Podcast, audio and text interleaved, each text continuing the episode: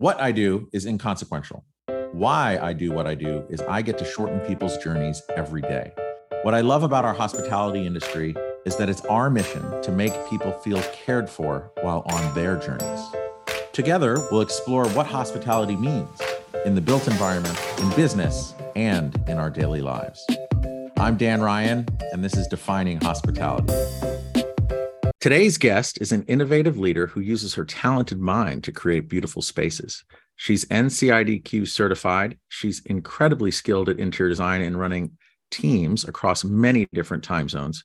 She is a principal and U.S. managing director at Design Agency. Ladies and gentlemen, Alexandra Cole. Welcome, Alex. Hi, Dan. It's so good to have you here. Thanks. I'm excited to be here well in this virtual I, bubble you've created. Well virtual bubble but we're also going to get we just saw each other and we're going to get to see each other again. And i feel like that's a really cool thing about you. I think that you are always putting yourself out there um, and all, uh, making yourself available trying to make as many connections with people as possible. At least that's like when i really think about the alex i know um, it's just amazing and inspiring how i see you everywhere and i don't know you you you kind of help make me be a better connector in some kind of a way if that makes sense. Well that's very nice of you to say dan. I do have a special connection you know i am omnipresent. I am in all places at all times. I um, do. It's like in the uh in the well the book dune or um the, i don't know if you saw the movie dune but there's this idea of the Kwisatz Haderach who is uh, Paul Muad'Dib. This is my science fiction geek coming out, but he is able to fold space by eating and eating spice, and he can be in all places at once. Did I just geek you out there? Did I just scare yeah, you a little bit? Just a little bit, just a tad. Right. Well, another cool thing that I think, I think a really great moment for us as far as on our our journey together is I don't remember where we were I think we might have been at some HD expo and I was just like, oh, there's something in my teeth. And you're like, oh, I have dental floss. And you pulled a, a thing of dental floss out of your purse. I was like, wow, you are amazing. Not only are you in all places at all times, but you're also very handy to have around. Well, thank you. I try to be prepared as much as I can, no matter where I am at all times and at all places. But I love that you still remember that story and oftentimes uh, introduce me as the girl that has dental floss. I'm not yes. sure I'm quite as prepared these days, but yes, I've gotten out of practice, you know, being on the road all the time. I know. Well, on the road all the time, but also working in, in something that you're super passionate about, obviously, which is design, creating built environments um, around hospitality. Like, I don't think I've ever asked you this, but actually, I know I've never asked you this. So when it comes to design and and and living in your creative self, right? How did you when did you come to know that part of yourself? Um, probably at a really early age. Um, mm-hmm. my mom was always redoing our house as a child when we were growing up, and things were always moving around. Furniture was always being placed in different parts of the house. Um, and so I kind of think I was exposed to it at a very early uh, age. And um, ironically, I've married a man who's very much like that. So every time I go on a business trip, I come home and something has uh, moved around our house, which is slightly triggering. Um, but I share, I share that. Uh, by the way, I share that with you. Uh, my wife Alexa, she is always moving stuff around and just always tinkering and trying to find the perfect solution for whatever is there. And it's also it, i find it very unsettling because i like things to be put. I like things to be in a place but she is always reinventing and recreating which is also it's not my thing but I'm, it makes her really happy. So it's it's all it's all good yeah, I mean, I, I feel the same way. It's also kind of that sense of when you're coming home after being away for a long time, you want to come to a, a place that is uh, settled and something that's familiar. And when you walk in the door and the whole living room's been rearranged, it's kind of like, well, uh, this isn't my home that I left a week ago. or what have you. But you know, it is what it is. We're moving through it. Um, but again, it's something that like I grew up with, so I, it's not completely foreign to me. Um, I also um, am dyslexic, so I knew I had to think of something to be a little bit more creative, and I have that sense in me, and always have since a young child. And so I actually took an interior design class in high school um, it was offered as like an elective and i can still remember um, doing like one point and two point perspectives um, there and so then when i went to college i knew that's what i wanted to do i only applied to colleges that had interior design programs and so i really sought out that um, kind of class of study and um, kind of went from there so it is something i did know at an early age for sure. And it is something that I have a great passion for. Um, you know, even in the days that are a little bit more stressful or a little bit more wound tight, people always were like, well, what would else, what else would you do if it wasn't design? And I can truly say that there isn't really anything else I would do. I think I really have a passion for this field and for this um, industry. Um, no matter how many headaches aneurysms, et cetera, that it may cause uh, along the way. So, I mean, well, thank you. I didn't know that you were dyslexic as well. And I just had a, a recent conversation with Vito from Hilton where he also shared that he was dyslexic. And now I'm wondering how many people that have been on the show and just other designers that are out there, how many of them have learning differences? And how many, because to be able to see things in a non-linear way to mm-hmm. be able to see a 3d space and, and turn it upside down and think about things in a different way. Um, i'm curious as to like when you said when your mom was moving everything around when you were little that time or how did you because that can also be a real point of stress in a normal learning environment as well right? So how did when did you become aware of that dyslexia and how did you find the outlet to taking design classes and d- did that like soothe you or make you feel comfortable in some way yeah i mean i think um, i mean i knew at a very early age it was definitely part of my education from uh, third grade on. Um, and i think you know when you're dyslexic learning like reading and writing is not fun or enjoyable. So to get through school um, you know especially at the elementary, high school, middle school times, you you have to find something else that's going to stimulate you and kind of uh, you know keep you engaged. And so I think that's kind of when I started looking at more of the creative arts um, as something that you know throughout a school day from eight to three or whatever it is um, was something that I could look forward to. Um, and then funnily enough in college that kind of transcended instead of uh, you know you have to take your core classes which are fine and then i had my interior design classes and like a good auburn university student i was there for five years and so i had some extra time and so in college that uh, kind of like outlet outside of interior design became different sports and really picking up kind of as I call them, the country club sports. So, you know, golf, tennis, sailing, things to, you know, get outside of the classroom because writing more papers was not going to be uh, the electives that I chose. And on your journey, you know, you, you've worked at a, a handful of different places. You're in a leadership role now, right? So you're bringing up the next generation of leaders. Um, are you really open with them about learning differences or like kind of like where your specialty is or, or do people like open up to you about that so that you can help kind of mentor them on their journeys as well? I'm curious about that.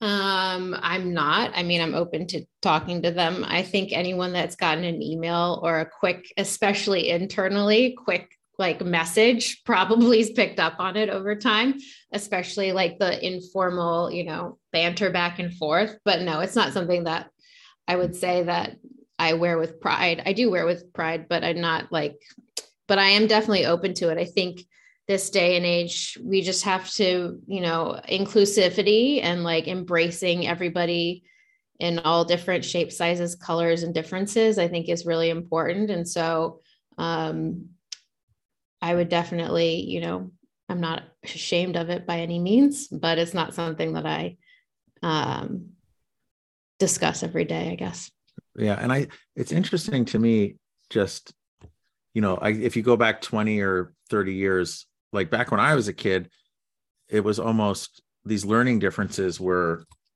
I don't know, it wasn't, they weren't as celebrated as they are, as they are now, because, and, and in many cases, they're still not, because if you are a kid who learns differently, there's so like you're really you're you're so blessed and lucky that you found design and the creative arts as an outlet right?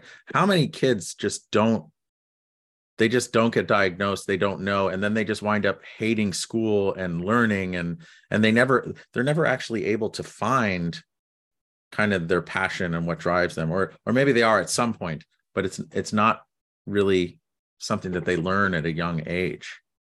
For sure definitely. Um, um I, I also going back to uh, your husband moving the the furniture around and and my wife who does that as well um I would think that you would be the one that would be moving the furniture around as a designer, right? So are you kind of like me with like if you come into our house, I do custom furniture for hotels, right? I supply furniture to hotels. I could have every kind of custom, perfectly bespoke built piece of furniture in my house that just is perfect. But I'm like, I can't deal with it for myself. I love doing it for others, but I can't deal with it for myself. So it's like I always come up with this metaphor of I'm like the the shoemaker's kids who have no shoes, right? Right. Exactly. Yeah. So you're like you're like the designer who doesn't like to move things around in in her own house. Yeah, I mean, I definitely have opinions and I move things around. I think I'm not all designers, but I've you know moved around a fair bit already in my adult life and I haven't found the perfect home yet, so it's kind of like the amount of energy you want to spend into per- creating and perfecting your uh, home environment. And so at this point, I haven't spent a ton of time on it. My husband definitely thinks that he's the designer in our household for sure. Awesome. Um, so I want to go back into like feeling so bef- like before third grade or up until third grade, you're you know you're going through your learning. Like I assume you're feeling frustrated through all just the normal coursework you're going through, right? Mm-hmm and you just don't know what it is and then when you when you had a name for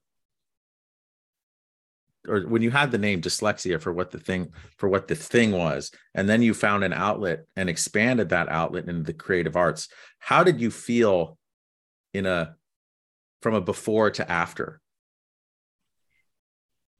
it's a great question. You're asking me to go way back in the time machine here, Dan, today, really getting in touch with that inner child inside. Um, I think, you know, there's a part of my learning experience as a child too, of like being pulled out of classrooms a lot and being having, you know, a lot of more dedicated one on one time that I can think of that also like helped build confidence in myself because I had that support um, and that dedicated time with teachers outside of the classroom.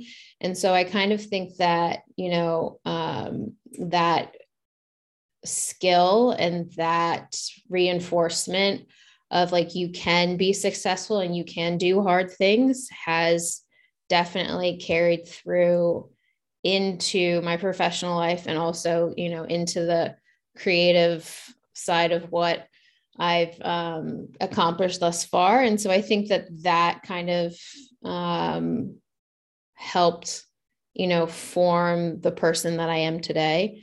Um, I think that answers your question. No, it totally is that direction it. you're going. No, yeah. it's totally the direction because I know you said like getting in touch with your inner child, and like I'm not a psychologist, right? But uh, to me, the inner child is really that emotional self, right? That's where your emotional self is birthed, so to speak.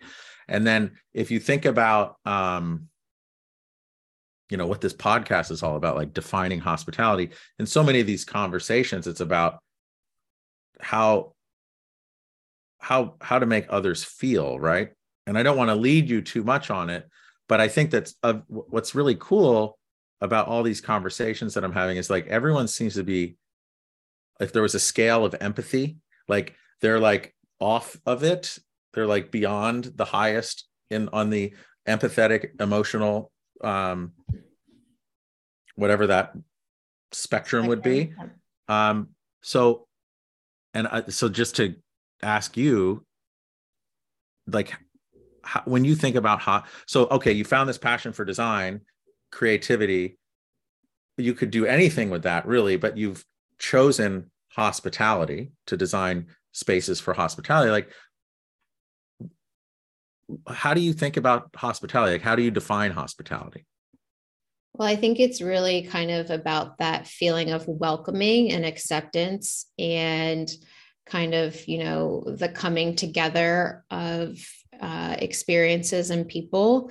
Um, I think that, you know, there's a, there's a few things that like pop to my mind, like scenarios that like just exude kind of hospitality and warm welcome, whether that's, you know, a big wraparound front porch or um, you know a warm bubbling fire with you know big comfy sofas and armchairs around it with a hot drink in your hand. I think there's just different um, experiences and moments in life where you really have that feeling of hospitality.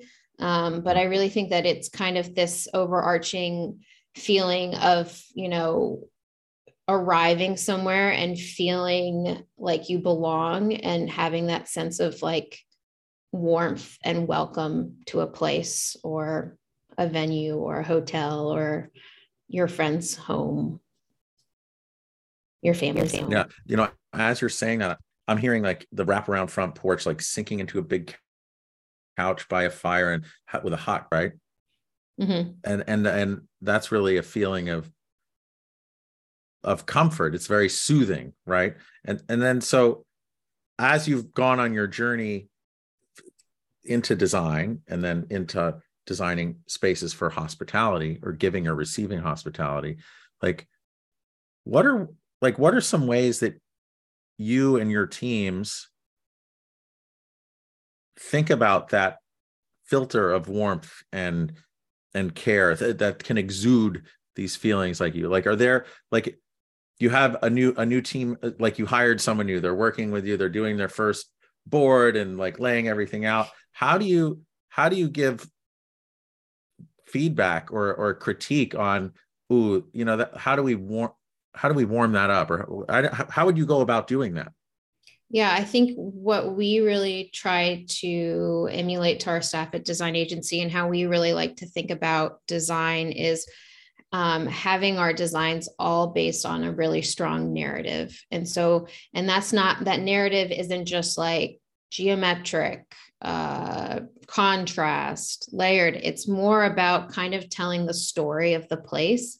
It's that um, underlying kind of uh, storyline that you want when you walk away from a space to be able to tell the staff, like, this is what we were thinking and feeling when we were creating this restaurant, this hotel, and kind of leaving that soundbite with them is really important to us because then they can be a part of that story and a part of that narrative, and they can help um, carry that through with all the guests and all the people that experience that space um, moving forward. So I think that that's kind of really important to us and how we design these spaces. I think it's important to think about you know arrival a sense of arrival when we go through design we always think about that one that's always one of we kind of break things down by areas and mm-hmm. arrival is almost always one of those because no matter what type of space you're in there's you have to enter it in in some way and so what is that first impression how do you feel what is the vestibule look like? What are the materials? What's the carpet? What's the ceiling? Is it all metal? Like kind of having that thought through because that is every guest, every person that's experiencing's first impression of the space and what's going to occur within that space. Um, thank you. because as you were as you were talking, I'm I'm just hearing you like I love the idea of narrative and storytelling, right? Because you can you can almost bring people on a journey through that story, whatever whether they are aware of it or not. Like right. they're not aware of it, they're going through it and they're experiencing something. I noticed like a couple years ago, I guess with the rise of Instagram, there's this always this like this Instagrammable moment, which I think became like very contrived very quickly to create like a narrative in like a little pocket. It was like too abrupt. You know what I mean? Right. Um, how and it's very how, isolating. It's very like there's are you, are we designing spaces where in just one corner. This space looks good, or in just one corner we want people to take pictures, and everywhere else, well, we'll just see what happens. Totally. It's it's just it. I understand why it happened. Um, I still feel like there's vestige. There's it's still there, and even though it's moving away from that, there's like still vestiges of that.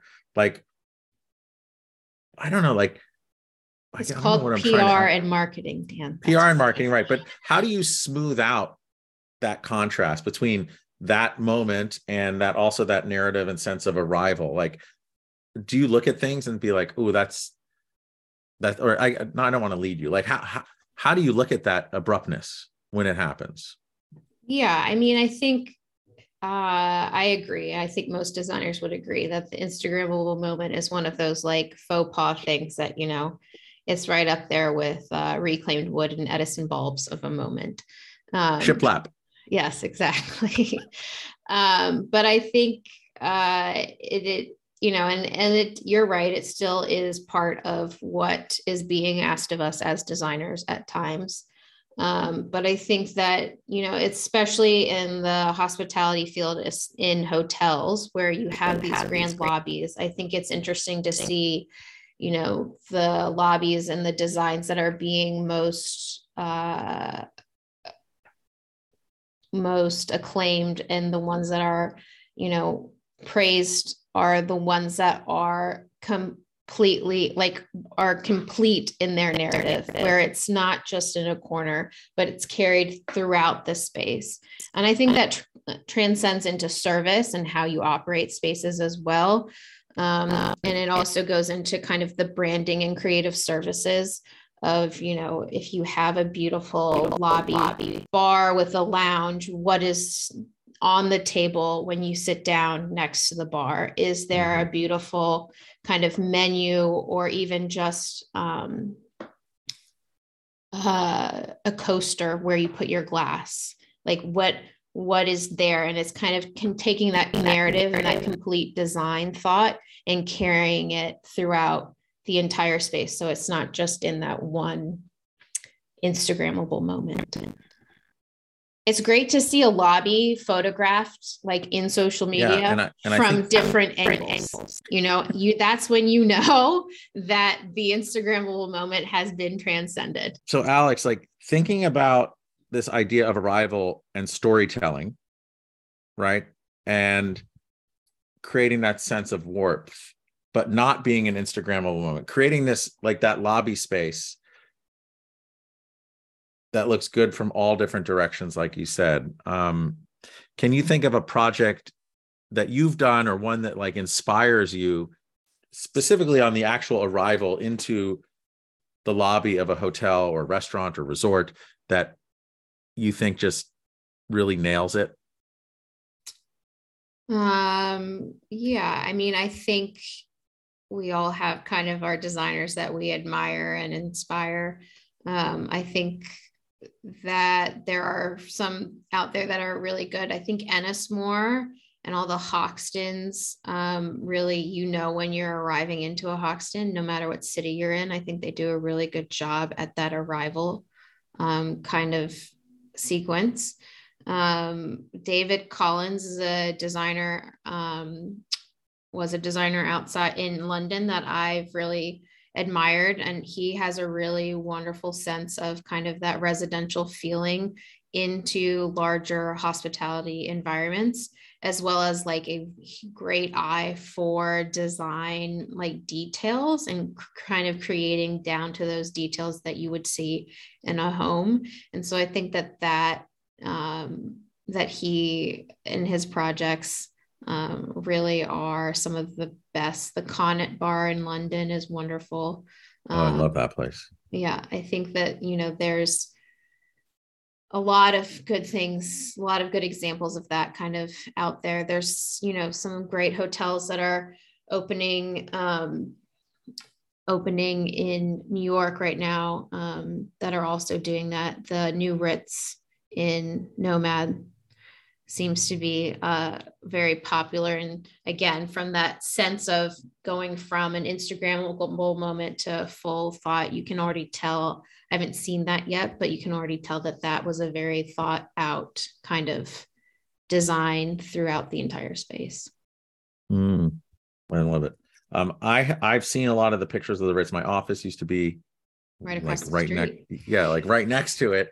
Um, but I'm very excited to get in there and and experience what what that's all about. Um, as you like every everyone in our industry and the world like we've all been through whatever we've been through in the past year and a half or two years um, as you think about um, the future short term long term what's exciting you most um, short term i'm excited to get back on the road. Um, to your first intro of me i don't have don't feel like i've been very omnipresent over the last couple years.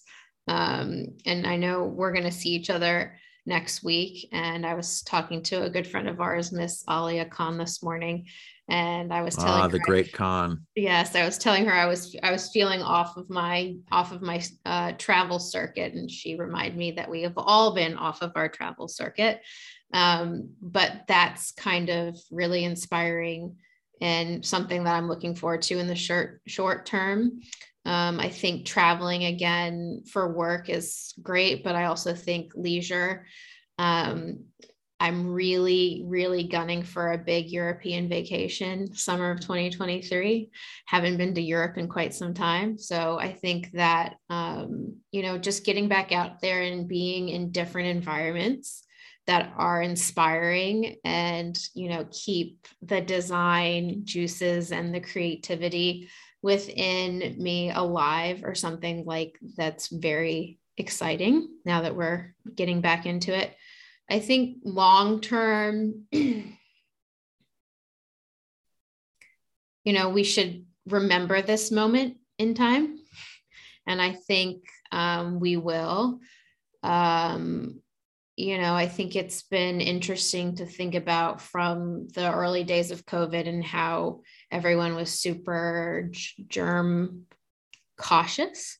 And, you know, I think that that's not necessarily a bad thing in hospitality spaces, but how do you do that creative, creatively and, you know, inclusive of the overall design and not just have, you know, your pump of uh, hand sanitizer slammed on the front desk there. Um, but kind of just it's it's a good reminder that we are a global global reach the things that we do the places that we design and that you know we have people from all over coming to these places and you know just kind of thinking more inclusive and you know expanding the breadth of that uh, those designs i think is really important. Um, you know what i'm really excited about? And you just um, said it with breath. I'm just excited to be back in these big rooms full of people breathing each other's air. Are you? I love you it. Really? Yes. Those big airplanes. ballrooms. Yes, airplanes, ballrooms. Although I will say, um, I do still wear a mask on airplanes on I longer flights. I do too. But on a longer flight, like a red eye, I'm wearing mask. But I what I find is, and I don't know if this is scientifically proven or or not. It's probably just me. I find myself less tired or less dehydrated if I wear a mask because somehow it like keeps all that recirculating air and moisture in my uh That might be TMI, Dan. In my world, yeah. I was told that we could we should really only use the word moist when talking about baking oh or something goodness. else. Yes. Yeah. yeah. Okay. Anyway, yes, I'm still wearing a mask on planes too. I don't know. I feel like that might be something that might stick with us for a minute. I don't know. It just seems like the thing to do. You don't know where all these people from on this plane are coming from. I don't know. Mm. It's hmm. also becoming flu season. But, you know, we're getting there. Right. Now now just by talking about this, we're probably going to get some like Stop COVID it. COVID stamp on Spotify put on this put on this on this conversation. Uh uh so d- design agency Toronto based, you guys are growing um like you obviously people were on a growth path before the pandemic. I feel like you guys continued with a lot of that growth as far as offices um, and people even through the pandemic i know that everyone did have to retract but like where are you guys on growth and and office locations now and kind of what's exciting you most about design agency yeah um we were very fortunate to have an okay COVID experience. You know, we definitely had some bumps in the road, and there were a few months there that it was uh, a little bit tricky and touch and go, just like everyone else. But I think we have really been able to come out of it on the other side for sure. Um, we are Toronto based, um, and our office there has grown both in numbers of staff, but also space.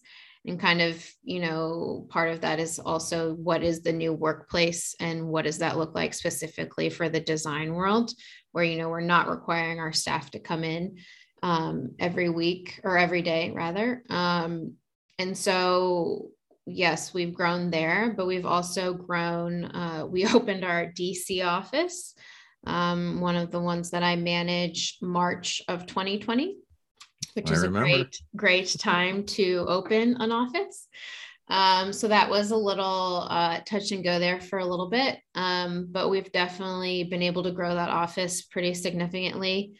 I would say in the last 12 to 18 months, um, kind of coming out on the other side of COVID, um, as well as our LA office. Um, we have uh, about eight people there. And then um, we've also, like, very organically, by no one's design, have kind of created a little bit of a cluster of people in Denver, which oh. I think was one of the most interesting things about uh, COVID and this whole remote working is that all of a sudden, I think this applies globally that we're all kind of more open to this. What does it mean to be a remote worker? And how does that expand your office. And so um, we have a few folks in Denver as well who work with the LA office, who work with the DC office, who work with the Toronto office. So um, that's been super exciting. And then we also have a pretty strong contingent over in Europe. So we've really grown that office as well over COVID. Um, Where in Europe? I did actually didn't know that. I did, I guess I'm a bad researcher. The main office is the main European office is based out of Barcelona. Oh, but just like what's kind of happened with in the States with Denver, we also have kind of a cohort in the UK as well, a few people there. So we have almost close to 20 people in Europe. Um, I'm approaching my six year anniversary with Design Agency uh, wow. next week, actually, I think. And when I started, I was employee number 37, and we're now well over 110. So, wow. Um, we're definitely growing, and it's very exciting um, to do so and be a part of that for sure and help in that. And of all the offices that you have and the types of projects, like what are the range of projects as far as like hospitality, office, residential? Like how how do you how does it all mix up in there? Yeah, I mean, I think we we have a wide variety. I think if any COVID taught us anything, we should all have a good diversity of our mm-hmm. projects. Mm-hmm. Um, and so we have all all types of project shapes, sizes, budgets, and scales. Um, so I think you know we're getting back to a pretty even divide, I think, between um, hospitality projects and more of the multifamily projects. I think what's becoming really interesting and a trend that's been happening for a few years now is the hospitality uh, elements and design philosophy transferring into different market segments. And so we have, um, we're starting to see that more and more in our multifamily projects. Um, we have a fair amount of work in the Miami market, which right now is uh, kind of having this uh, growing popularity, if you will, of uh, branded residential. Oh, and so having kind of, you know, I think there's, you know, the, all types of different branded um, condo buildings in Miami, and we are also working on one of those at the moment um, with the Nomad uh, team. And so it's just very interesting to kind of see how, though there are these different market segments, they kind of eventually kind of all overlap and cross paths and to the hospitality world. That's what everybody wants to have in an experience. Um, yeah, and uh, just in talking to some people that work for like super huge firms what's been illuminating to me through these conversations is how many of them are there could be a project that's doing aviation or industrial or whatever that's not hospitality but they're bringing in their hospitality people at a project kickoff to to really like look at everything through for sure. whatever that hospitality lens might be. For sure. For sure. I think that's definitely something that we're also seeing um, in in what we're doing as well. I think you know co-working um, and just c- cultural gatherings places and office environments are also kind of seeing all of that you know hospitality you know cross section um, between the different markets as well Mm. Um, I know you mentioned earlier we're going to see each other next week at ILC, uh, Independent Lodging Congress, and I asked this of uh, of Daniel Del Olmo. Um, look, we go all go to so many conferences, right? Yes. Um, and they're all good in their own in their own ways. Like I think I get a lot out of each of them, but there's something about ILC which I really just enjoy so much. And i know that you've been an early supporter of uh, of ilc like what do you love most about ilc um that's a great question. Uh and it's changed over time for sure. I definitely was one of the more early adapters i guess to that and i think that the group of people has enlarged and is probably even more diverse than it was I think what Andrew does really well is um, bringing in people that you and I probably don't see or cross paths with in our travels or daily lives. Um, and kind of bringing in some different uh, industry thought leaders that are maybe outside of what you would think are your typical hospitality hotels operator kind of bubble. So I think that mm-hmm. that's really interesting. I also think that uh, there's just like a casual and fun flavor to what ILC does. Um, I remember the first one I ever went to, we had a uh, cocktail making like team building contest with the table you were sitting at. Really? So yeah. Um, so it's I think it it's different, I guess, I would say is what attracts me to it. Different in the population and how it's run as well. Yeah. Um, I won't first... say it's one of my favorites. I have others. I no, there are we can all have favorite. I'm not saying yeah, exactly. I mean, I think they all have their own kind of uh, just strengths. But what I I think I what what I really enjoy about it too is just all these like much in the same way that these larger firms are bringing this hospitality lens to look at everything because it kind of touches everything everything outside of hospitality also touches hospitality so it's just nice to you know get in artists or writers or chefs or F and like all these other things that fragrance might not, chemist fragrance. yeah, yeah, exactly. And i because it all informs this sense of kind of empathy and and how we make others feel right? Right. And then i also in the casualness i also like the conversations that happen amongst the attendees are is really freaking cool too because you know you can have some really open honest and like quite frankly difficult conversations that it's it's like a very safe place to kind of push the envelope of hmm. curiosity if you will. Right. Yeah. For sure. Uh, um okay so when when earlier uh, when we first started the conversation you you were in third grade. There's there's the how old are you when you're in third grade uh 10 no 8 7 7 or 6 7 let's you just go with 7 yeah i know i I it's a blur for me. There's too many of them. Um, let's say you're seven. So when I think of the seven-year-old Alex, I'm envisioning.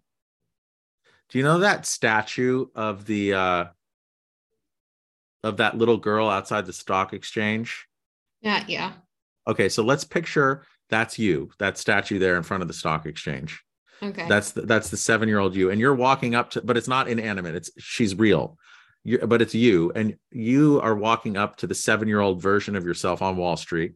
What advice do you have for yourself? It's a great question dan. Um buckle up. It's going to be a ride. I mean i think take every challenge and go with it.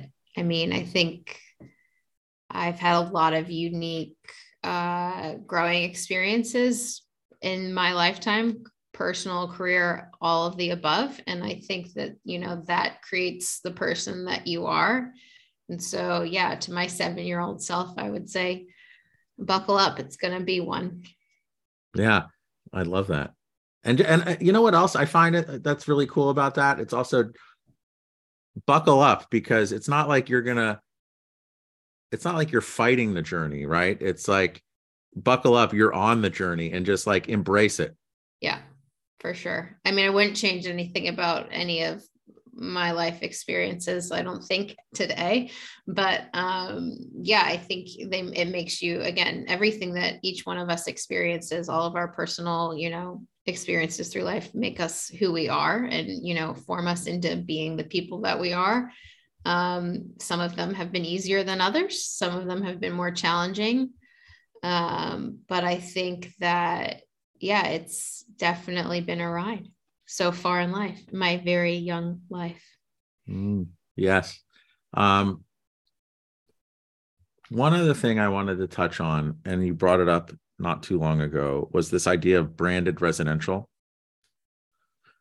Um, if you were to like right now, if you were to look at, let's just say you were doing a hundred proposals for projects out there, what percent of those are in this branded residential space? And like, if you were to like look into the future, how many more of these projects are there? Are we just are we just at the very early stage, or is is this is this like an experiment or do you see this like growing in a massive way? And who's staying in them? Right. Um how many proposals are how many of the proposals that we're putting out there are that that probably not too many? I think it's still a little bit of a unique uh niche market um, I think that it is something, obviously, that a lot of different brands, whether it's a hotel brand, a car brand, a jewelry brand, I think Tiffany's has a branded residential now. Um, I think it's uh, interesting, like, cult following tactic. You know, if you're really love your, you know, super nice car or you really love staying in an xyz hotel type of hotel that that's an interesting model to have these branded residential um, opportunities. But i also think you know especially coming out of covid it's been a it's been an area that can make money and you know there's a return on that. So i think it's probably not here i think it's here for the long haul. It will be interesting to see how it develops over time and if you know the one off um i don't i'm gonna i'm just making guesses here. I can't think of all of the different branded but let's say if like the one off bentley residences like is it just that one off or are there going to be more? I think eh, that's still time will tell. Um, but i do think kind of having even the residential that we're doing either condos or rentals i think are becoming more sophisticated mm-hmm. in the sense that you know even if they're not tied to a brand whether it be you know a luxury brand or whatever that th- those buildings and the design of those buildings are still becoming again more hospitality driven and more how do i get my rental building in coral gables or my rental building in washington d.c or denver or san francisco to stand out among the others. And even if it's not branded it's how do i have the you know you have all these amenity spaces in uh, multifamilies like but do people actually use them? And how do you get people to use them? What what about your building's amenities attract people to either buy within your building or to have renters within your building. So i think it's kind of an evolution of creating more interesting places in which we live. Mm-hmm. and if anything during covid i think we've all examined the four walls that we live in no matter if it's a standalone house or a apartment or a condo a little bit more. And so i think that that's kind of where we're going in that kind of segment of design yeah i'm i'm also i'm very intrigued by it too because if you if you think about hospitality or not even hospital if you think about a brand right and then you can tie all those small moments that you mentioned before from scent to the coaster to the sense of arrival at each place. And if you you think of like a retail product and an immersive brand experience it's like the ultimate because you can have a person basically living in your brand right? From a from a from a marketing and experiential perspective that's really cool. I don't know why it hasn't caught on more. And then on the residential side are you also doing all of the um so you have all the different public spaces and and but what about within the apartments? Are you doing like all the FF&E for the for those of you who don't know the furniture, fixtures, and equipment in the is is it like a fully furnished apartment or is it dealer's choice at that point? Or is it's it an option? Completely dependent, I think, on the project, the owner, and the location. We have a lot of work in Miami right now in the multifamily uh, sector and we have a mix within that market of you know whether or not we're doing units interiors and whether or not they're furnished or not furnished mm. um, miami is a little bit of an interesting market in the sense that it is kind of an investment market and you know to fight the airbnbs and whatever of you know the hotel to airbnb uh, conversation miami's uh, condo market is also entering into that um, kind of game there because they do sell condos that are fully furnished and people buy them as investments, but then they kind of go into a rental pool. So it's like oh, an cool. additional kind of, I don't know, barrier uh, competition well, then, between the hotels. So then, as an owner, if I if I owned one of those branded condo units, um do, do, i get like a closet i can keep my personal stuff in or like how, how does that work it kind of just depends okay i've never really understood how this isn't works. a beach house though dan this isn't like your owner's house owner's closet at a beach house like it's not like you know you're locking up that type of stuff we're talking about like you know 500 square feet of space yeah i'd love to keep a toothbrush or a change of clothes in there okay. you know or some or some dental floss there you go full circle. There you go. A full circle. That was not intentional, but I like that. Um, all right. Well, hey, Alex, this has been freaking amazing. I can't wait to see you. Um, if people want to learn more about you or design agency, how do they get in touch? yeah, definitely shoot me an email or you can go to our website. Okay, cool. And we'll also put your LinkedIn up there as well as well. Yes. Though okay, cool. don't send me a message, shoot me an email. yeah.